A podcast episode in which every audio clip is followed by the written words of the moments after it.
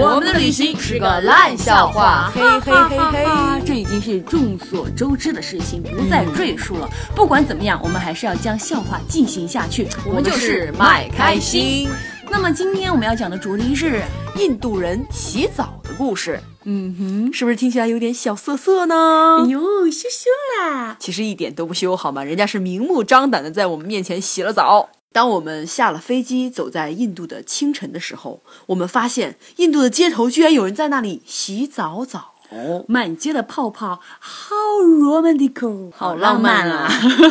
对，然后这就算了，当时是男男女女一起洗，我们也就非常震撼。当我们到了印度呃加尔各答那个城市的最中央，也就是步行街的时候，发现步行街中间居然有一个池子，对，有一个水池，然后是水不怎么干净的水池。但是每天呢，不管是中午、早上还是晚上，都会有人在里面洗澡啦、刷牙啦、洗衣服啦。对，大家不要误会，他们。不是跳进去，他们就是把水撩起来，擦在自己身上，擦一擦呀，洗洗衣服啊，然后擦擦身上啊，这样子啊。男男女女一起，男的脱了衣服，女的呢就穿着衣服在那洗，还是蛮有特色的。然后呢？在街坊邻居那边呢，也有在小街上呢，都会有街头都会有那种压力井，就是我们以前中国也有嘛，那种泵水的水井，他们就会在那个水井那儿把那个水引出来，然后蹲在那个水底下，就啊打打肥皂啊，搓搓衣服啊，搓身上，各种搓，哇，好不开心啊！有一天我们在那边看到之后，我们不禁的想唱了一首歌，就是